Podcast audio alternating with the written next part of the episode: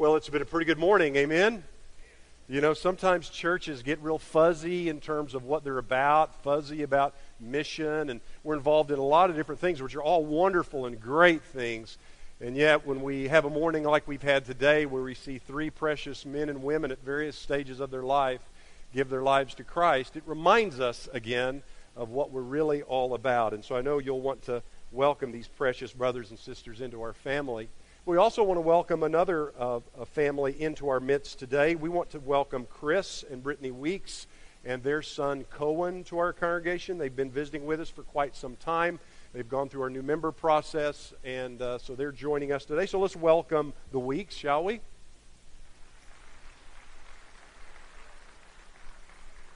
Uh, and then also, we want to uh, rejoice uh, with Justin and Tiffany Harris. Uh, they baptized uh, their daughter, Justin baptized their daughter Matilda Harris on uh, this past Wednesday night. So, isn't that great news?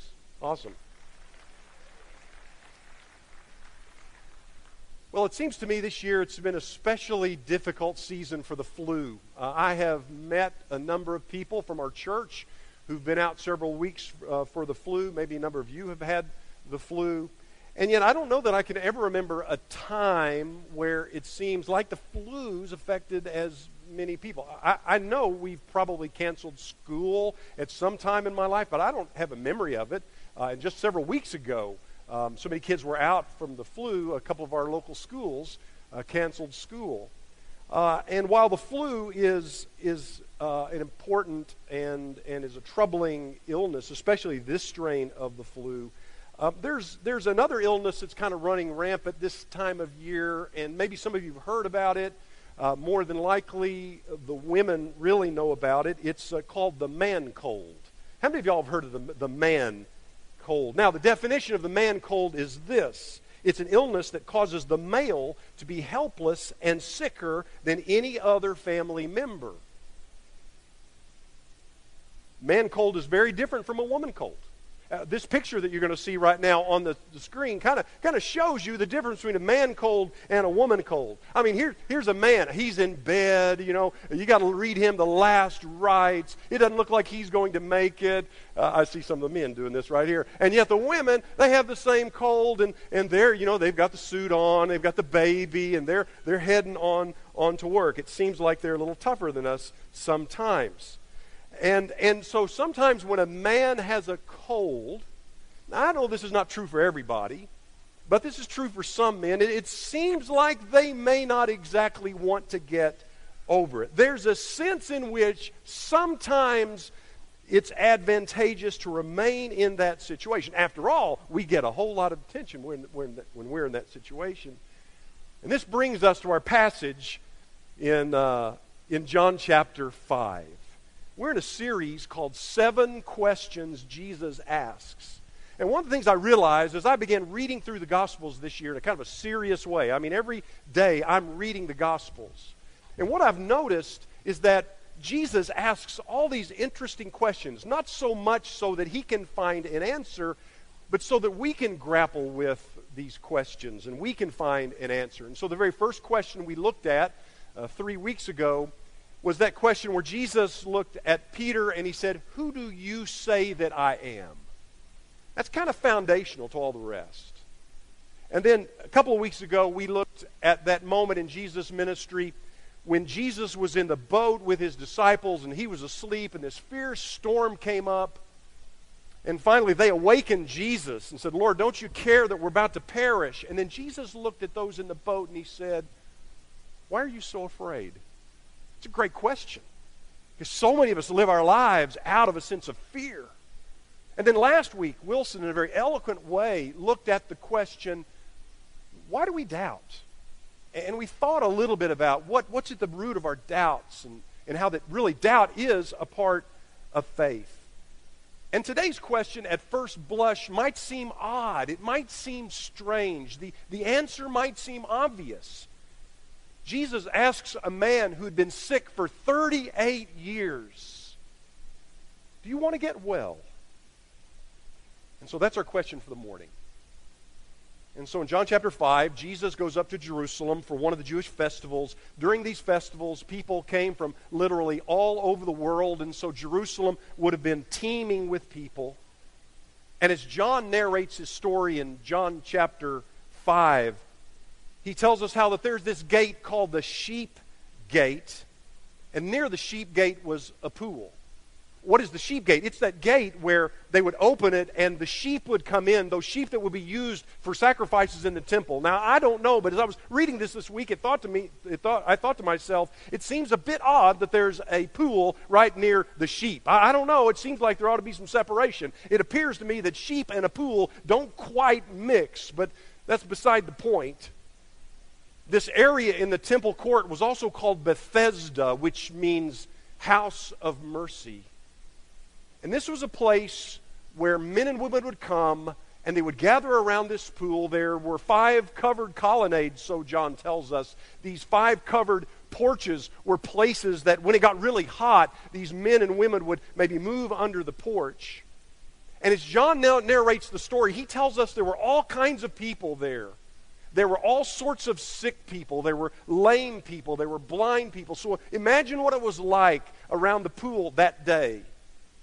There's some people who have to be helped to the pool because they can't see. They don't want to fall into the water. There are people with shriveled, shriveled limbs. Uh, there's some people there who experience convulsions. And so at some point, you know, their bodies would begin to writhe and, and stiffen. There are people there who were carried on mats and cots and people with canes and crutches. The smell of ointment is in the air. And there was this thought, just a tradition, this thought that when the water began to move, the first person in the water would be healed. They thought it was an angel's wing that would begin to stir the water. More than it, probably in all likelihood, that pool was fed by some underground spring, and so it would begin to gurgle and move at times. And as it did, you can imagine this vast crowd I mean, this is a vast area. Hundreds and hundreds of people would be gathered around this pool. And as the water begins to stir, the crowd would surge, and everyone would jump into the water because they thought the first person in the water, well, that person would be healed. So Jesus is here that day. And he's looking around and he sees the crowd. But I love what John does. Because John John zooms in and focuses more closely on just one person. This one man who'd been laying there, as we said a moment ago, for 38 long years. He has been in this condition so long, he can't remember what it was like to function in any other way. He can't remember what it's like to walk or to work. And so Jesus sees him. He's lying by the pool on this mat. And Jesus asks him this question. He said, Do you really want to get well? You want to get well? Now, that question almost sounds insulting, doesn't it? You want to get well? It's like asking someone who has no money, You want this $100 bill? It's like asking someone who is hungry, You want to go with me down to the seafood buffet? It's like walking into the De Novo Hospital and, and walking down the first floor with all the rooms and just walking down that floor and saying, Hey, does anybody in here really want to get well? And so we think we know the, the answer, right? The answer could not be more obvious. But the man's response to me is striking. He doesn't respond with a resounding, yes, of course. I would love to walk. If I could only get up, my life would be, would be mine again. But he doesn't say that. When he responds, he begins to offer excuses and circumstances. As I read this text this week, I thought to myself, I wonder how this man said these words. I wonder how it sounded. And I think when Jesus looked at this man who'd been there, been sick for 38 years, and said, "Do you want to get well?" Here's what I, here's how I think it may have sounded. Here's what he said. He said, "I have no one to help me when the water is stirred. When I try to get in, everyone goes ahead of me." You detect just a little bit of whine in his voice. he doesn't respond with a yes.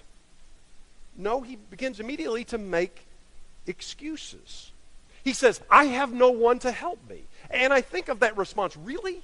I mean, you've been coming here for 38 years. You have no one to, I mean, you can't walk. You're on a mat. You have no one to help you. Who has carried the mat to the place? At the end of the day, who picks you up and carries you back home? I mean, really? You have no one to help me? That's, that's what he says. Everyone gets in ahead of me. In this message series, one of the things that I've wanted to do is to let Jesus ask us the questions. Because you see, it becomes only a sermon when we begin to look at ourselves a little bit. This talk becomes a sermon when maybe we start to grapple with that question do we really want to get well? It's a question I've asked myself all week. I mean, I'm like you.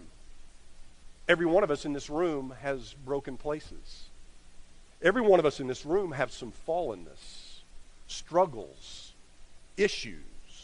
And I, I, realize we, we come here on Sunday mornings and we get dressed up and we put a smile on our face. And when we say, how you doing? The response is what? Fine. That's exactly right. We come into this place and we may not be fine. We may not be very well. But somewhere along the way, we've come to understand that, that church is really not, not, it's not the place for me to be honest. Church is not the place for me to say how I'm really doing. And so this week I've been asking myself all, all week, do I really want to get well? Do I want Jesus to change and affect all the areas of my life that are not healthy? You may, like this man in our story, feel like you're just a little bit stuck in your situation or condition.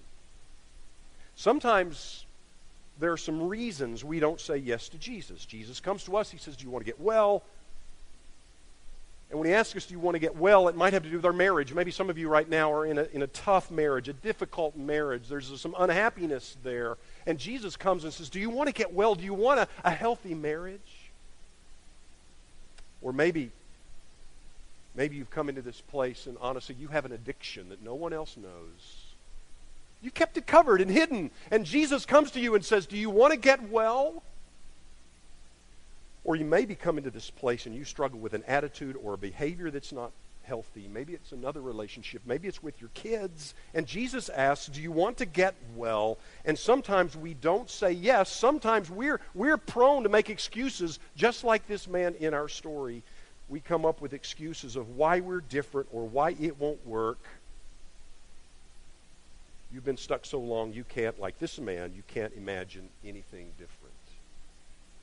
I think I've told you before that every time David Dearman, there he is, every time David Dearman asks me to speak to the graduation ceremonies of our new life behavior classes at the jail, I have a similar message that I give. And, and one of the things that I always, one of the verses I always quote is Matthew chapter 19 and verse 26, with, where it says, With God all things are possible. And it's easy, especially for members of that new life behavior class, to say something like, well, it's, it's my addiction. That's why I'm stuck. Or it's my raising. I come from a horribly dysfunctional family. That's why I do what I do. Or, or we may say, well, I've never had the opportunities. Or I was abused as a child. And, and all of that is true, probably. But listen very carefully to me.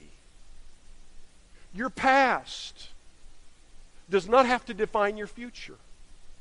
Your past does not have to dictate what happens right now. You don't have to stay stuck in old ways of thinking and living because with God, all things are possible. And that's what I tell those men and women. With God, all things are possible. The gospel makes me incredibly hopeful. Just a few moments ago, when you saw these three men and women, if, if they all had an opportunity to share their stories, and I'm privileged to know a part of their story, if you heard their stories, you, you, would, you would be amazed and astounded. But every one of us has a story, and we can all get stuck. But the gospel says we don't have to be stuck. And so, if we want to get well, the first step is to stop making whatever excuse or excuses we've made. And the next step is to say yes to God. You see, what Jesus says to this man next is astounding to me. Jesus says, Do you want to get well? He begins making up all these excuses. And it's almost like, like Jesus is not listening to those excuses. He's not listening to what the man says. Jesus doesn't, by the way, say to this man, Be healed. And immediately he feels the power of God move throughout his body and his feeble legs, and he stands he doesn't say to this man, um, Here, let me get a little closer to you. Uh, let's, let's move you closer to the water. Now, let's watch. When that water starts to gurgle, I'm going to roll you into the water. You're going to get in first. That's not what he says or does. What he says is amazing to me in this passage. What he says to this man, he says, Get up, take up your mat, and walk. Understand, this man has not been able to walk for 38 years. Jesus tells him, he really commands him to do the impossible. He's not walked in 38 years. He can't walk. And Jesus says, Get up, take up your mat, and walk. And so you know what he does? He hears these words from Jesus, doesn't even know who Jesus is. And he stands, and he's able to do something he hasn't done in 38 years. So here's the question I've wrestled with some, and I want you to wrestle with it today too. I wonder, what is Jesus telling you to do? You want to get well. You may feel today helpless and hopeless. You may feel stuck. But here's what I believe. If you will, if you will cooperate with the Lord is at, with, with what the Lord is asking you to do, if you will heed the Lord's words, it's amazing. You'll be able to do things you never thought you could do. And so Jesus may be saying to us, get up. You're struggling with sin, maybe. Maybe you're struggling with a sin that you, I mean, it's been a part of your life, and, and maybe you, you're resigned to this sin. Maybe you've said to yourself, this is, just, this is just who I am. You know, I'd love to deal with this sin, but I, I'm, I'm sorry. It's just, you know, I've just, it's, I'm in this rut so long maybe what the Lord is saying to you this morning. Get up, get with a mature brother or sister, and begin praying and reading the Bible with them, and let them hold you accountable. Or maybe you're struggling in your marriage and you've just said, My marriage is going to be mediocre. My, I'm just, we're just going to be roommates. My marriage, it's just, it's, bad, it's a bad marriage. Maybe what Jesus is saying to you is get up. You go find a, a biblically centered marriage counselor that you can meet with every week that will, that will help you learn how to love each other in the ways that God is calling you to love each other. Maybe, maybe you're struggling, as I said a moment ago, with some sort of addiction. And maybe the word from you today, God is saying, Jesus is saying to you, get up and find a recovery group and be committed to that group. Do you really want to get well? If we wish to get well, we've got to stop making excuses. We need to listen to what the Lord tells us to do. And then there's one last thing, and that's we need to live into this brand new life. There's one other detail that I found amazing as I read this week. And if we're not careful, we'll miss it. He tells the man, Get up, take your, up your mat, and walk. Take up your mat. Why take up your mat? Jesus says, You pick up that mat and you start walking because you see, you've been here 38 years. Someone has had to carry you in on that mat and sit you down, and you would stay there all day, and someone would pick you up and carry you back home and sit you down. Jesus says, You pick up that mat and walk. Somebody's carried you in on that mat. Now you walk out with that mat. He's saying, You're not going back there again. I want you to live into the new life. Don't come back here. You've been here. You've been carried by other people, attended to by other people. No, no, no. You, you stand up, and by God's power, He healed him. You pick up your mat, and you walk. I wonder, I wonder if this man got real comfortable being right here. He got real comfortable. Everybody caring for him, helping for him. Oh, poor, poor man. Poor, he's so he's so pitiful. And yet, yet Jesus said, "I'm going to give you a new life.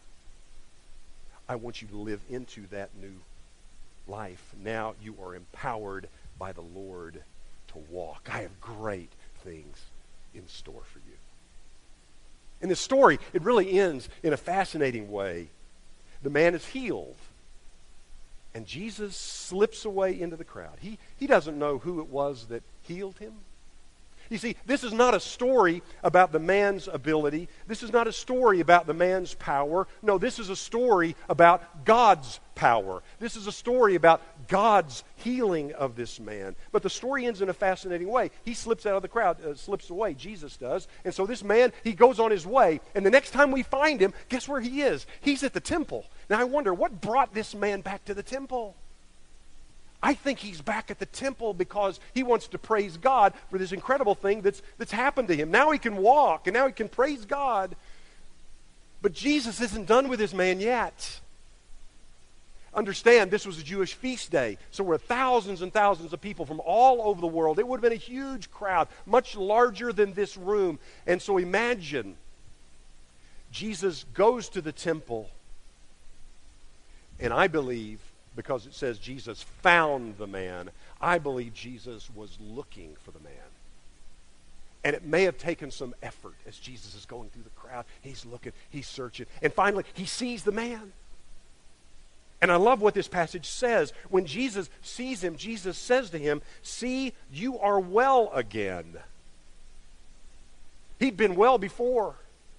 Something happened in his life, and now for 38 years he was paralyzed. He couldn't walk. He's well again. And then Jesus says these very powerful, indicting words. He says, Stop sinning, or something worse may happen to you in John's gospel, it makes clear that sin is not always associated with suffering. Sometimes suffering comes, and it's not because of sin. It's not because of anything we have done. It, it just happens. We live in this fallen, broken world. Sin is set, le- uh, set loose in our world, and so sometimes it affects us in powerful ways. But sometimes, sometimes sin does bring on our own suffering. And so I wonder what happened in this man's life?